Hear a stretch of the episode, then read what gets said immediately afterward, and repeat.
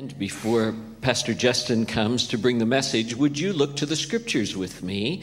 We're reading this morning from John chapter 8. And you can use the screen if you'd like to, although it's nice to use your own uh, version, whether digital or paper. Uh, and we're looking together, reading the words from John chapter 8, beginning in verse 12.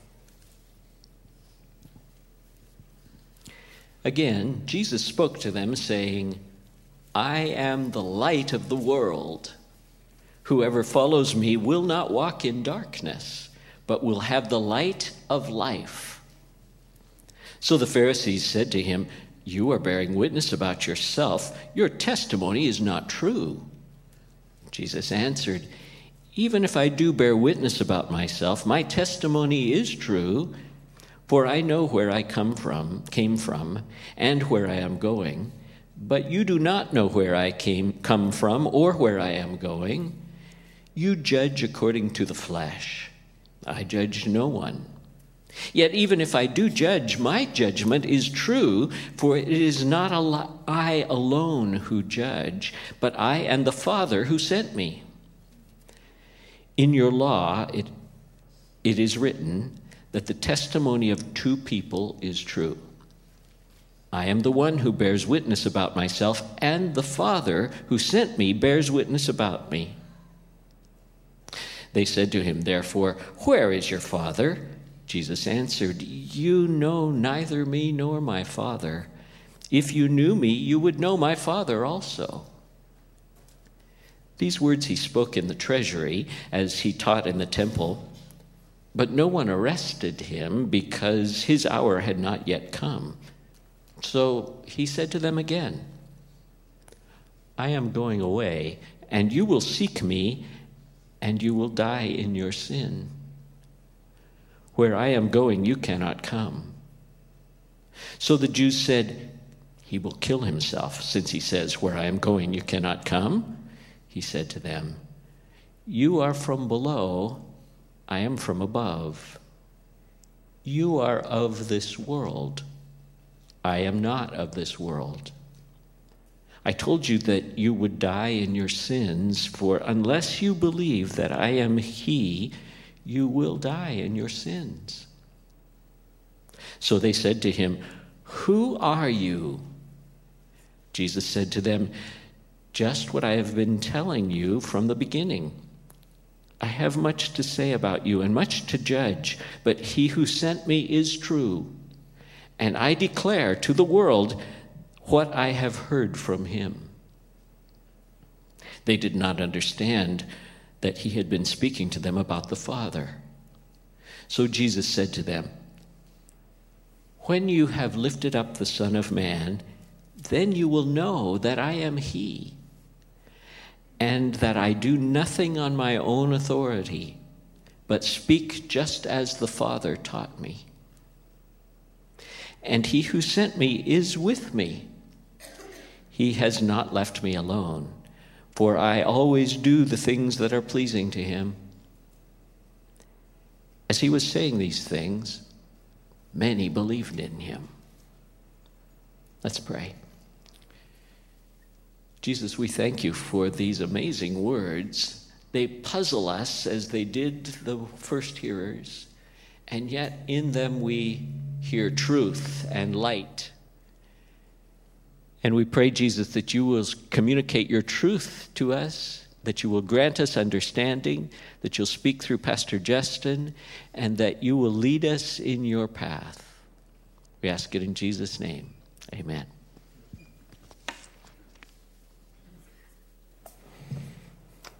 Good morning, church.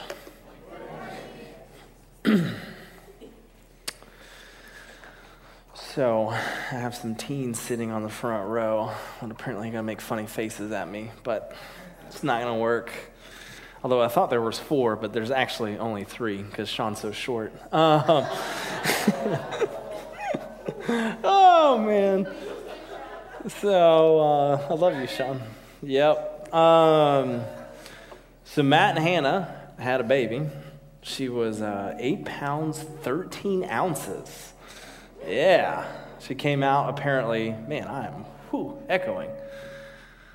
She came out with jet black hair, full head of hair. And if you've seen their other two kids, they are they came out bald and were incredibly blonde. So Matt is investigating who the mailman is. Um, and for the record, he said that joke. so I felt, I felt like it was okay for me to say it if he said it about himself in front of his wife. Um, and then Ed and Ellie, they, they had already planned. So Matt was actually supposed to preach this week because uh, Ed and Ellie had planned a nice little getaway weekend. And so because Ed and Ellie hadn't, haven't had a baby, like Ed was put on notice because as Dave said, my wife is due on Thursday. Uh, and so we have this kind of nightmare scenario of, oh, what happens if this? Uh, and so in first service, thankfully Megan's here now, so her water didn't break during first service. I had my iPhone up on the on the stand just in case. Um, and so if if she gives me a certain look, it's go time. Uh, however, as you know, like pregnant people have to use the bathroom. So if she gets up and goes, and I don't freak out, that you know, don't you guys freak out. We'll get we'll get through it together. Okay. Uh, I have a confession though. I I'm gonna get fired. Um, so I, I make a joke about the associate pastor, and then yesterday I just couldn't resist. I texted Ed with no emojis, with no punctuation. Megan's water just broke. and I just left it. I just left it because I wanted him to spiral out of control. And sure enough, he he responded to me, all caps, Justin! Exclamation point. He said, just send me your sermon. I'll, we'll figure it out. and so I let it sit there for like five minutes because I didn't want to let it sit there too long because I didn't want him to change, actually change his plans. And so to which I responded, ha ha ha ha ha ha ha ha ha got you. Uh, and he, he just responded, darn you. Uh, and I don't think that's what he was really saying in his mind, but so it, it, made me happy though. I finally pulled a joke on Ed that worked. Um, so yeah, I'm excited. It's a privilege to be up here. Since they hired Matt, they won't let me preach anymore. Um, but it takes a baby and a, and a getaway weekend for me to get up here. But I'm excited. Uh, we are going through the book of John. Uh, we find ourselves at chapter 8, verses 12 through 30 today. Um, and the setting, the setting, so just a couple context points for you guys to help understand this passage. Uh, the setting of this is um, the what's called the Feast of the Tabernacles. So it was like this big festival that would happen in Jerusalem, and tons of people would come to it. It was busy, it was great. And this is also the setting in, so this is the setting in chapter 7. And John makes reference to the crowd multiple times. He is saying there was a great crowd, there was a large crowd, there was many in the crowd. Uh, does that multiple times in chapter 7. However, in chapter 8, and not until not 9, not 10, and not 11, not until verse 52 in chapter 11, does he make reference to the great crowd or a great crowd again. And so we can just kind of, from that, assume that, um, you know, the, this festival, which was a huge deal, it, it is either coming to a close or actively coming to a close, or it is closed and it has ended, and there's just not as many people there. There's not as many people there as there were in chapter 7. Chapter 7 was a huge deal in the sense of what was going on, but people have kind of left, people have trickled out, but, you know, it was kind of just like a church potluck, you know, people hang over for a long time, and it's like, oh my gosh, go home. Um, so it's kind of that kind of setting. And then Jesus is actually teaching here uh, in what is called the court of women in short, it was basically just to, to kind of define this area for you. Uh, it was an area, it was a court that anybody could come in and go through and, and do their religious thing that they needed to do for the day. he was standing specifically where um, they would collect. Um, they, would, they had the temple treasury there. So there was a bunch of different baskets and kind of horn like looking things.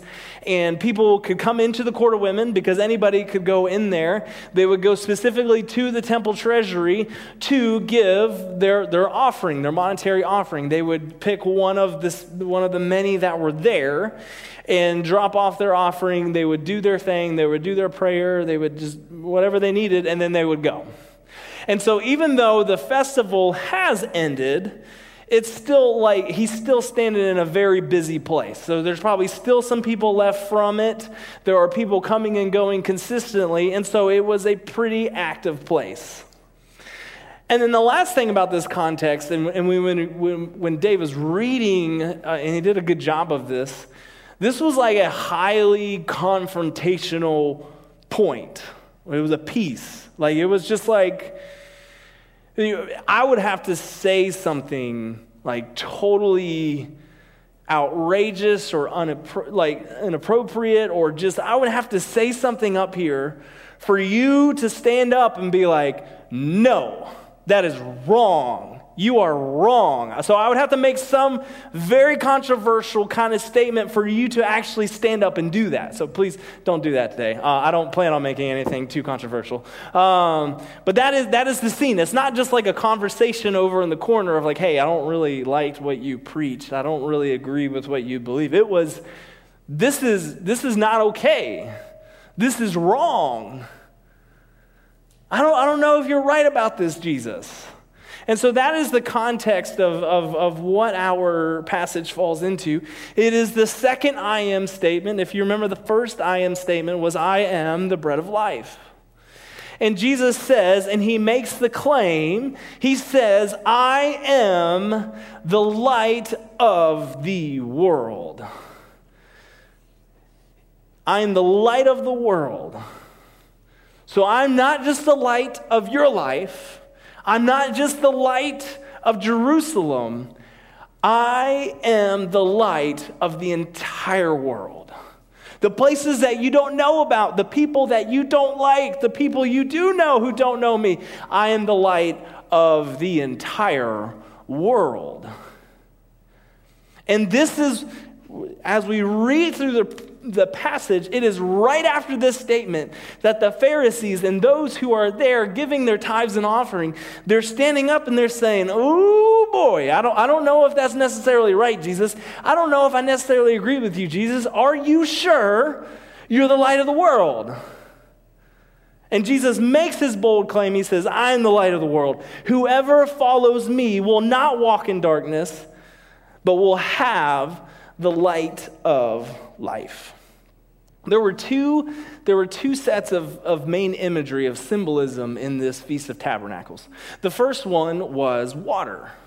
They talked about water a lot. They would use it in a lot of their, whichever you would call it, I don't know, ceremony. Uh, and, and it, was, it, was a, it was a symbolism that was the centerpiece.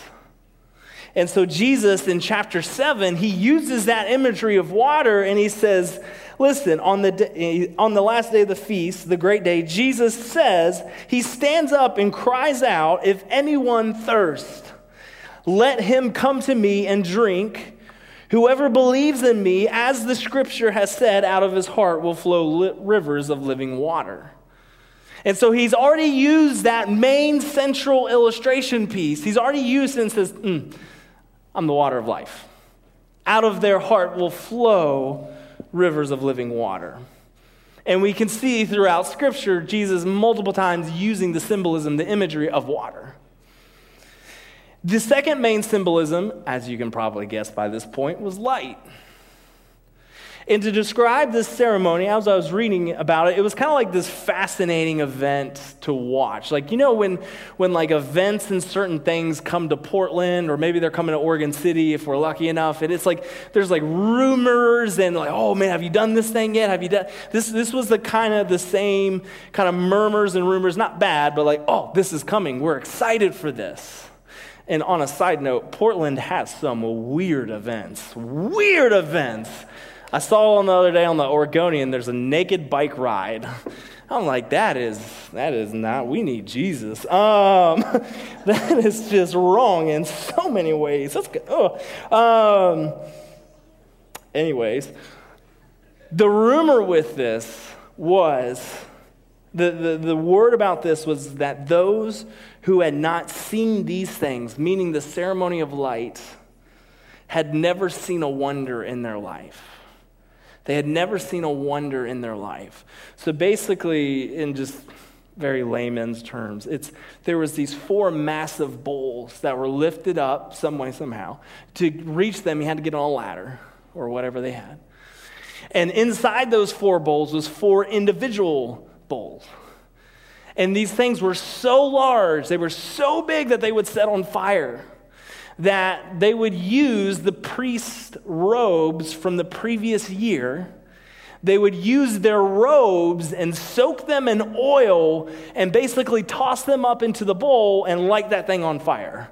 I thought, really fun youth event. Uh, but let's take clothes and set things on fire. It'll be great.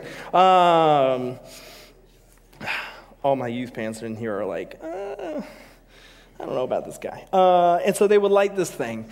And in a day, in an area, in the context of there was no, there's no public lighting. So it's like nowadays when, when, the, when the power goes out, I remember in West Virginia, because there's nobody there, but when the power goes out, it's like dark. I mean, it's dark, dark, dark. And it was the same thing in this context that there was no public lighting. Like you can't just flip on a light switch or you, you don't have the street lamps. And so, for such an event, it was such a big deal and it was so massive. And the walls of this temple uh, were, were yellow and they were limestone. And so the fire would reflect off of the walls, and all of Jerusalem would be illuminated. And everybody would just, I guess they just party all night because they're like, hey, we can see things. This is great. Rock on. And it was a huge ordeal. And it was a massive, massive event. Jesus is standing at the very location of where these things were lit. These things were lit in the court of women near the treasury. It's exactly where he is standing and is proclaiming that I am the light of the world. So these massive things that you see here, they're not the light. I am the light of the world. And so when one would hear this, light is, you know, it's, it's symbolic, okay? It's used many times. Even at this point, it's used many times in Scripture. So if anybody was thinking that, okay, I'm the light of the world, they could jump to a numerous passages in their Scripture. They could jump to numerous pieces and they would say, hmm, okay, like they would immediately probably go to Exodus when they're talking about the, the, the, pillar of fire that, that God appointed to lead the Israelites through the desert and, and light the whole thing up. Okay, well, Jesus, you're saying you're, that's not, mm, I, I'm a little confused by that. Or they could go to King David, right, when he's writing and he's saying, Your word is a lamp unto my feet and a light unto my path. They could think of that. They could go to the prophet Isaiah when he was prophesying in chapter 60 that the Lord will be your everlasting light. So, Jesus, what in the world are you saying you are? Are you indeed, you are saying these, are you indeed claiming to be these things? And so the Pharisees, they immediately get up and challenge Jesus. They say, mm, I don't know about this. Where's your father? Who lets you out? right? Where have you been? Where are you going? Who are you to claim these things? And Jesus, I can just imagine Jesus. He's like, mm, I know where I've been. He kind of responds in a sassy kind of way. I know where I've been. I know where I'm going. What's he saying there? I know where I've been. You can go back even further than the pillar of cloud, uh, than the pillar of fire. You can go back even further than King David, even further than prophet Isaiah. All the way back to Genesis 1. All the way back to Genesis 1. In Genesis 1, it says, God created the heavens and the earth. The earth was without form was without void, and darkness was over the face of the deep, and the Spirit of God was hovering over the face of the waters. And God said, Let there be light. And there was light, and God saw that the light was good. So Jesus is saying, I know where I've been. I am the Word made flesh. I was with God. I am the active force of creation. I was there when everything was lit up. And he says, I know where I'm going. Where's he going? Revelation 22. And on the day they will no longer need the sun or the moon, for the glory of God will be their light. And so he's making a statement. He's saying, I am the light of the world. I was there when it was created. That's me. And so we I ask the question of with that being said, with Genesis 1, with Jesus is the active force of creation. What does that mean? How is Jesus our light? In Moses, it's outlined in, in, in Genesis 1, it's outlined three ways. The first one, void to life. The earth was out form and it was void. Void to life. This is the first way that I think, that I truly believe that God brings light to our life. We all, at some point, every human being, every teenager,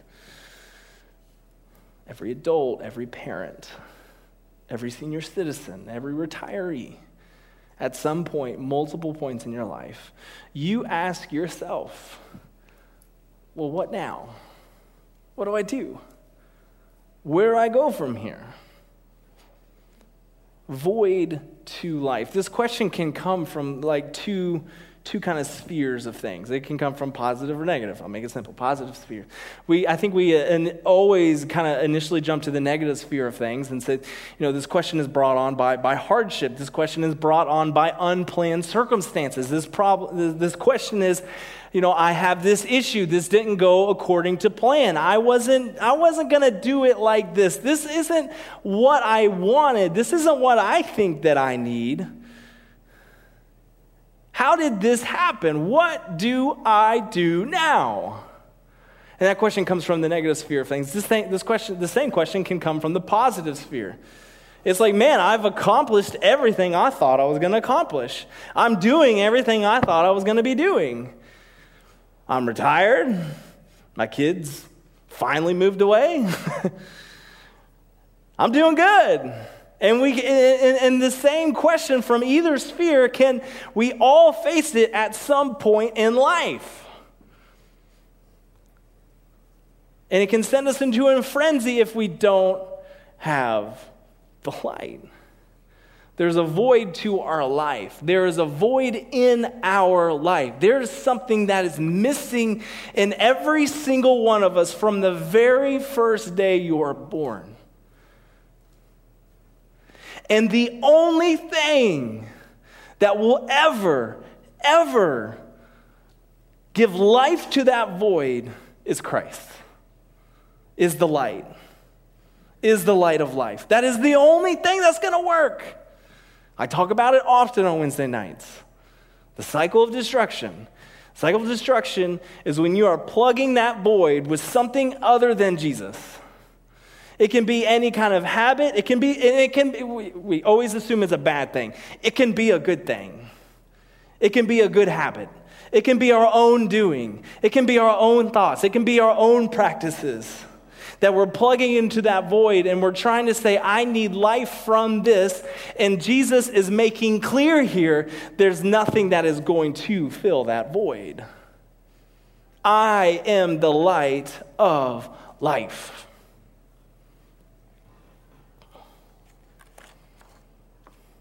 Second way, formless to form. The definition of formless, always got to have one of these in here. The definition of formless is having no regular form or shape. It's lacking order of arrangement. So, you know, in, in, thinking of scripture as well, it's like you can think of this of, of, of a potter who's going to he's going to create a clay jar out of this big, ugly mass of, of, of blob. I don't know, uh, whatever it might be. And he's going to form this into what he's, he is seeing in his mind, into what he desires it to be. He is going to mold this jar and, and create something out of practically a blob of nothing, of formlessness. And without him doing this, there's no way that this mess is going to end up into a beautiful jar. You see where I'm going here? There's no way that this mess is going to end up into a beautiful jar. If you've been in church, have been raised in, been raised in church, this is the process of sanctification, right? It's, it's one of those big ish words, right? This is the process of sanctification. This is the process of God, of Christ looking at us and saying, I want to mold you, I want to form you from nothing. We were created in the image of God. God created man out of the dust, and He's doing the same thing with us. So we have this void that needs life, and we also don't only need life, but we need form. And He's bringing form to us if our life is in Him, if our faith is in Him. And this, this journey of sanctification, right? It's, it's like a, it's a painful one, right? Right? It takes a long time. It takes a long time. I, when, when, when my daughter is born, hopefully in the ne- not in the next hour, not that I'm going to be that long, but when my daughter is born, when Brinley is born, like she's not going to come out of Megan's womb doing push ups, right? She's not going to come out of Megan's womb doing push ups, doing sit ups, doing burpees, you know she, she is like 99% blob, right? Whatever, whatever that might be. She's got, she got a soft spot in her head somewhere. I don't know. I should probably figure out, you know, that you shouldn't even touch. Everyone's like, oh man, I'll pray for you, Justin. Uh, listen, I appreciate your prayers. I've never held a newborn. Uh, I'll, you know, that's why her middle name is Grace. I'm going to need the grace of God uh, and of Megan. She's not going to be born able to run, able to jump, able to do push ups. But hopefully, hopefully, over time, over a long time, she's going to learn to eat. She's going to learn to, to sit up on her, on her own. She's going to learn to walk. She's going to learn to run. She's going to learn to do all of these things on her own. And it doesn't happen overnight. It doesn't happen in one week, but it, rather it happens over her, quite frankly, her entire life. Our sanctification is over our entire spiritual life. So, from the moment that we place our faith in Christ, so our, our spiritual rebirth, our spiritual birth, it's helpful to think of that moment like we are 99% blob. We are formless. And the only way that we are ever going to be formed is through the light. It is through Christ.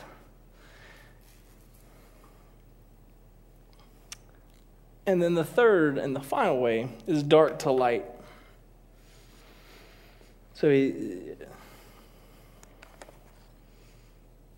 God created the heavens and the earth. The earth was, out, was, was without form, without void, and darkness was over the face of the deep. Romans 3 says, Paul is writing this, Romans 3 says, There is no one righteous.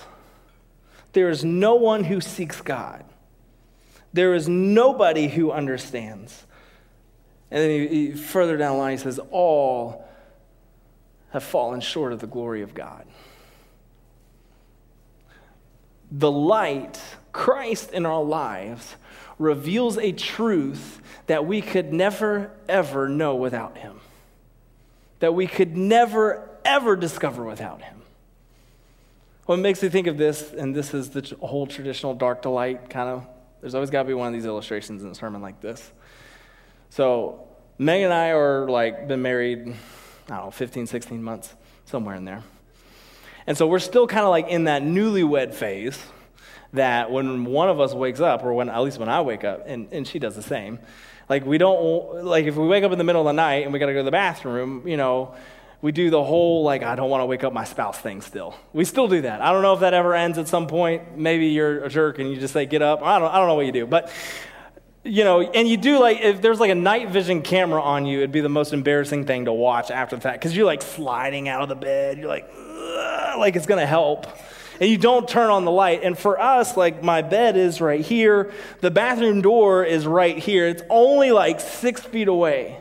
And no matter how many times in the dark I'm stumbling through it, I'm like, I don't know where to step. There, okay, and we have two dogs that sleep in the floor, not our bed. They sleep in the floor, and I'm like trying not to step on them, and I'm like looking, and I'm like, where is the door? I can't find it, and I can't, I can't make a clear path. I can't walk with confidence at all for just a mere six feet of darkness that I have experienced numerous times.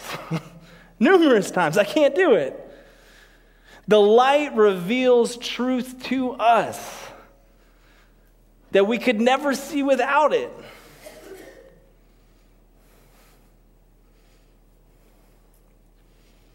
It's also under, under this point, I think it's important to note it's not to say that everybody who is living in darkness, who doesn't follow Christ, who doesn't place their faith in, in Christ, is not to say that they have terrible lives. There are plenty of people in our world who are living life, who, who don't know Christ, and for the most part, they seem to be just enjoying it. It's not to say that anybody outside of Christ has the most miserable cold life there is. It's, it's, not true. Like an unchristian, they can enjoy a steak dinner just as much as a Christian can. An unchristian can take pleasure, can find joy in their marriage. They can find joy in parenting, maybe. And that is truth. And, and that is from what we would call common grace, meaning that every good and perfect gift it comes from above. So, and without it, thank goodness, like the world would be even worse off than what it is. And so, even though people aren't in Christ, they are living in darkness, they still at times can enjoy every gift and perfect gift from above. But I would argue and I would plead with anybody that I come across that if they are living in darkness, even if your life is good, even if your life makes sense, even if you do have joy, brother, sister, a life in Christ is like nothing you can ever imagine.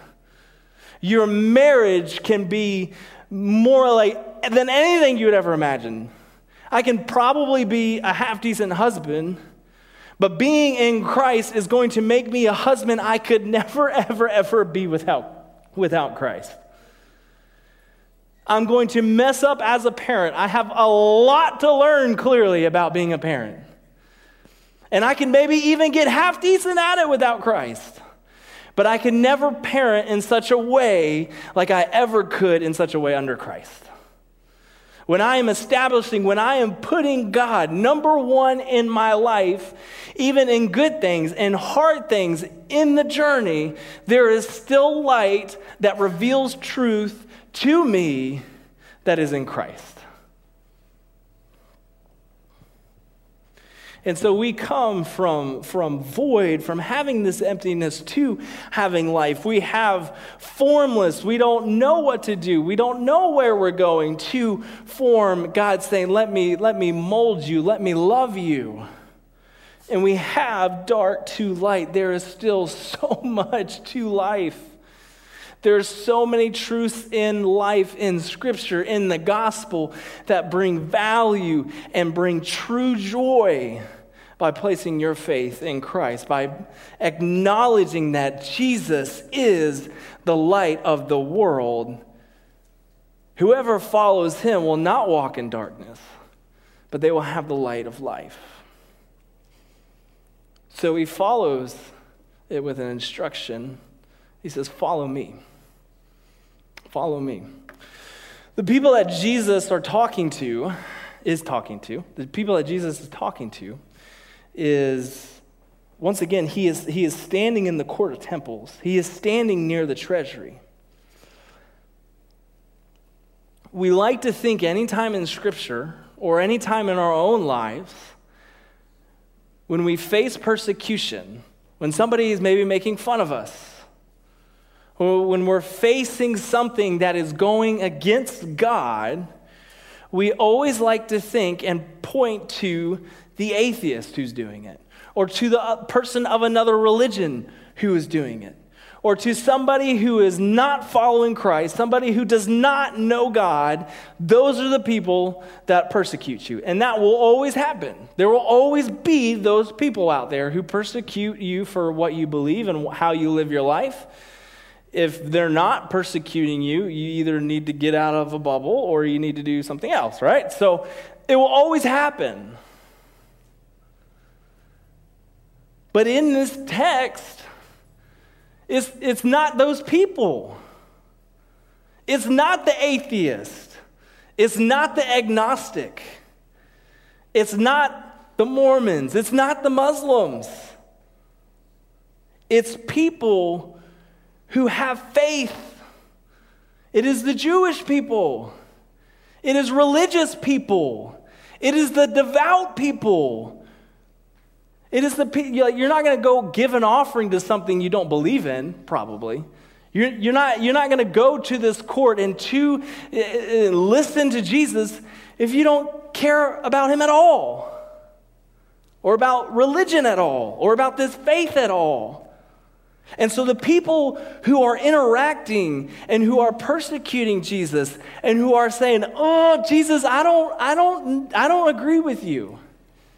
They're the religious people.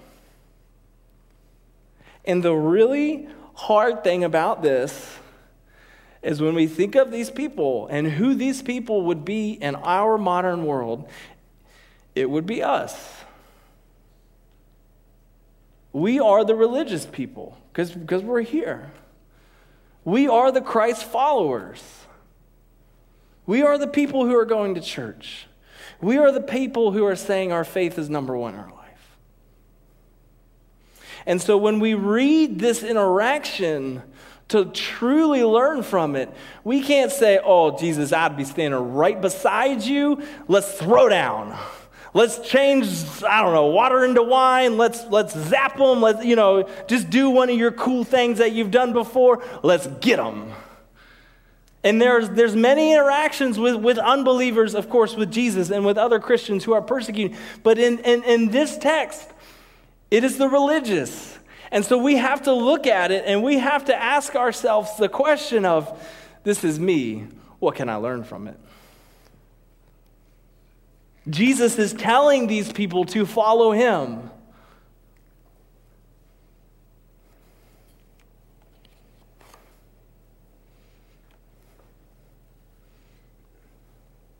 As a, I could, I guess I would be considered like a, a religious professional because I'm, cause I'm a student pastor. And, and reading this and understanding this for me is convicting because I, I would be the person trying to get teens in the temple, I guess. I would be that person. And so if Jesus was to walk in my student ministry, if Jesus was to walk in our church, if Jesus was to walk in your house and begin to question and to instruct you about all of our ways, and all of our traditions, because that's, what he's doing here. He's saying those things aren't the light. I'm the light. Those things, it's not the water. I'm the water. Follow me.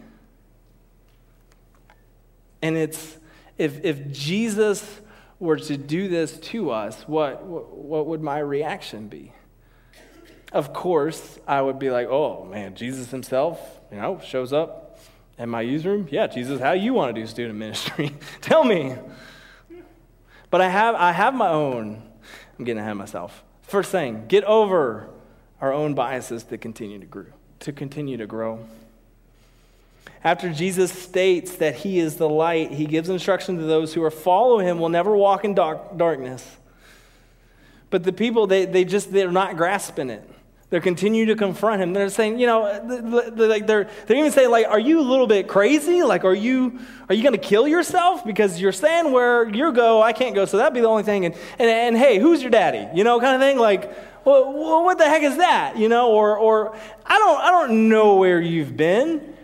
And then it even says in the text, who are you? Who are you to tell me what I'm supposed to do?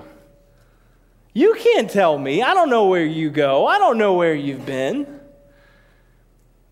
And they can't in their story. Well, some of them do because it says at the end, some of them, and many followed him. But they immediately go into this defense of, of questioning Jesus and saying it's crazy, and they can't get over their own bias to continue to grow or to grow, begin to grow, period. We've, on Wednesday nights, who I thought of immediately when I read this and was studying it was on Wednesday nights, we're going through the book of Jonah. Jonah had this same reaction.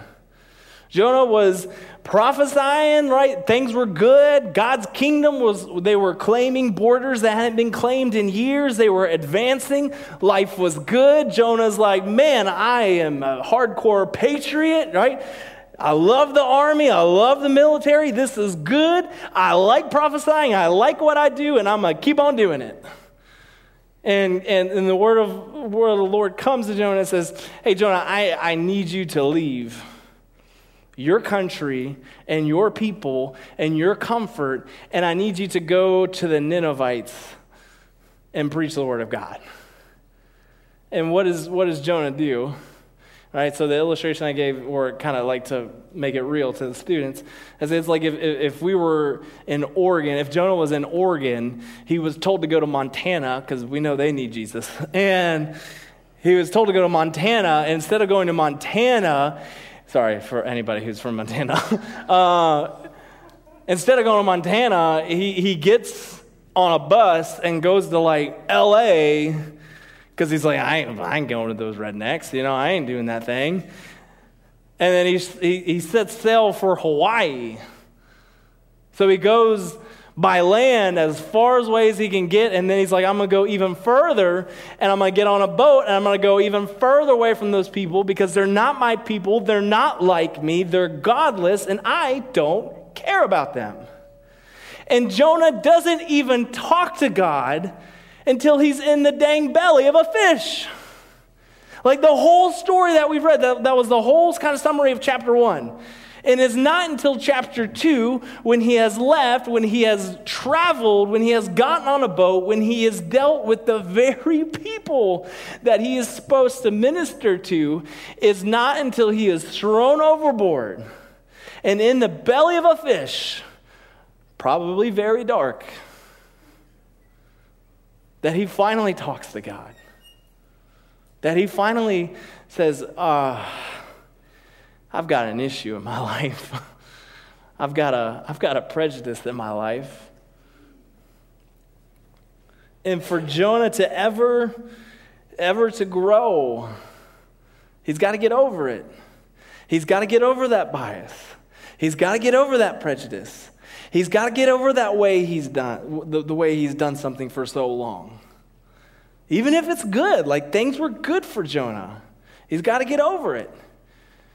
Because why? If, it's, if, if, if God is here and anything else is here, good, bad, ugly, beautiful, it's idolatry. It's not going to work. It's not going to bring life from void. It's not going to bring form from formless. It's not going to bring truth from the darkness. It's going to only propel us even deeper into those things. If I were to ask you the question, like for especially for those of you who are maybe converted like later in life, but if I were to ask you the question, hey, before you were converted, how much like Jesus would you be? How, how do you think you were? And I think all of you would be like, oh, dude, I was a dirt bag. like, there's, I was nothing like Jesus. I was, no, no, no, no. I, I, was missing it. I didn't get it. I didn't, no, no, no, no. I was way, I was way far from Jesus. If I were to ask you that question today, post conversion, Hey, how much are you like Jesus?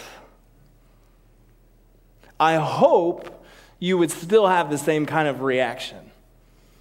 Maybe you're not as bad as you once were. Maybe you are following Christ, but I still hope and I still pray that your response would be, brother, sister, I'm a sinner in need of a Savior. And I'm trying to follow Him, but I fail every day. But I fail every day.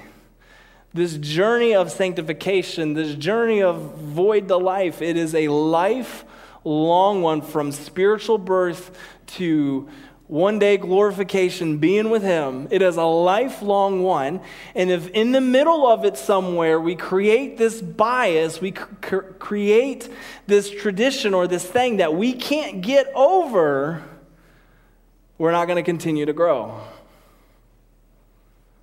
When Jesus tells us something, we're going to be like, are you really sure about that, Jesus?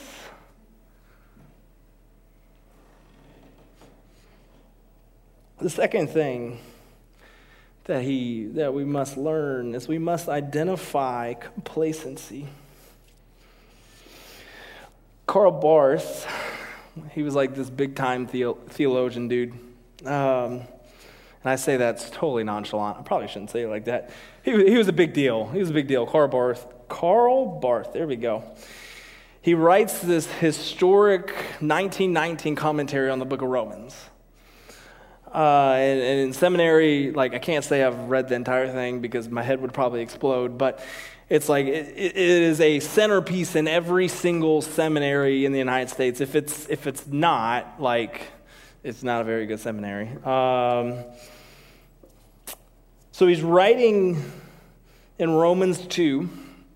And at the end of Romans 2, it's when Paul is, is, is, quite frankly, he's attacking a tradition. He is attacking an ancient Judaism tradition of circumcision.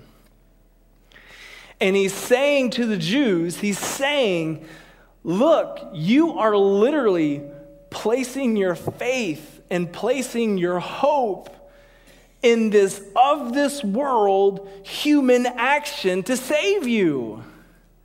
This thing has been, lo- been around for so long, and at yes, some point it was a crucial piece in faith, but, but listen, not anymore. The only way, the only way to get the light of life, the only way to obtain salvation isn't through this worldly, earthly act, it's through placing your faith in Christ. And these, so these Jews, basically what they were doing is they were saying, hey, as long as I'm circumcised, I am good. I'm good. I can live my life however I want. I can do whatever I want. I did this earthly act at the probably a young age. I've done it. I'm good. They had grown complacent in such a thing. And we can do we can do the same thing. Barth, so going back to this guy, Barth concludes that Paul, he's not just confronting this religious complacency in this ancient kind of way, but he is confronting the current day church. He's saying those who point to religious ancestry. So, those of you who have multiple generations of faith in your family, that's a great thing. It's not a bad thing. But if you're, if you're pointing to that for your salvation, it's, it's not going to work. Nothing's going to come of it other than just destruction or hopelessness or formless or void. He says, Those who point to religious ancestry and traditions as their basis of religious security will actually find themselves in serious jeopardy. If someone were to ask you, hey, are you a Christian? And if you were to point, once again, these aren't bad things, but if you were to point immediately, oh, I attend church. oh, I pray before every meal. Oh, I've done this. Oh, I filled out that VBS card. Oh, I if, if, we are, if we are pointing to this as that is what is saving us, so we're good, we're failing. We're failing. We're falling short. And so we must identify this complacency in our lives. Barth, he, he describes the life of, of, of, these people. He gives this illustration. It is the life of people who are headed on a long journey. Along their way, they find a sign pointing them westward. The signpost is there to convey them to their destination. So there's a sign there that says, hey, go westward, you find your destination. Instead of going westward, they stop and create a life for themselves under the, under the sign. They build a whole civili- they, they build a whole civilization there. They celebrate the signpost. They tell stories. They've published books. Rituals evolve. Songs are written. Liturgies are followed. A few of them, a few of them travel on westward, and they, they discover that, hey, it, it's right. And then they come back and say, yeah, it, it, it was right. It led us to where we thought we or where we were going. But they stay under the sign. The second and the third generations and the fourth generations and the fifth generations, they build a life around this signpost and have forgotten the meaning of the journey. Their love is built on stories rather than one's true experience. Not on stories of arriving or the prophetic call to get on with the journey, but rather they just stay right there. And this is what we can do in our journey. Our journey of sanctification, the process of making Christ the light of our lives, is a lifelong one.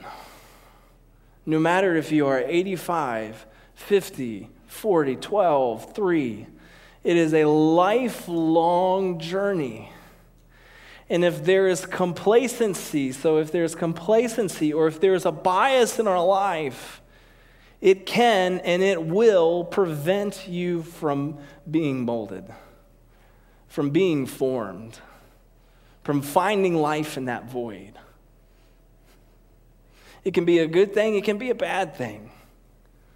But, church, with the light of Christ, with the light in your life, you can be in such a way that you can never, you, you can be in such a life, you can be in, in such a way of, of you could have never imagined because you are in Christ, because you have the life. You can have a truth that you didn't even know existed. You can forgive people when you couldn't possibly ever forgive them. You can get over that tragic event of how you were treated unfairly or, or uncontrolled circumstances came on your life. You can get over that and you can grow and you can have your life in Christ. For me, when I was when I was going through this, it, it brought me back to uh, a, a, personal time in my life. The teens, the teens have heard this story. Um, my dad, my parents are divorced. Uh, my dad, um, he decided to. Oh, that's a mountain.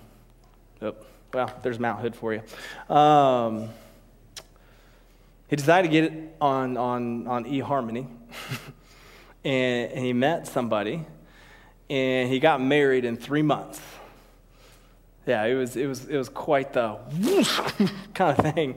Um, and it's, it's not a knock on online dating, it's not a knock on anything like that. But I don't know, getting married in three months, is, uh, but that's what they did. And I remember um, they had been married probably for two months, so at this point they knew each other for five months. Um, I remember going to his house, to their house, and I was going to attend uh, an engineering camp.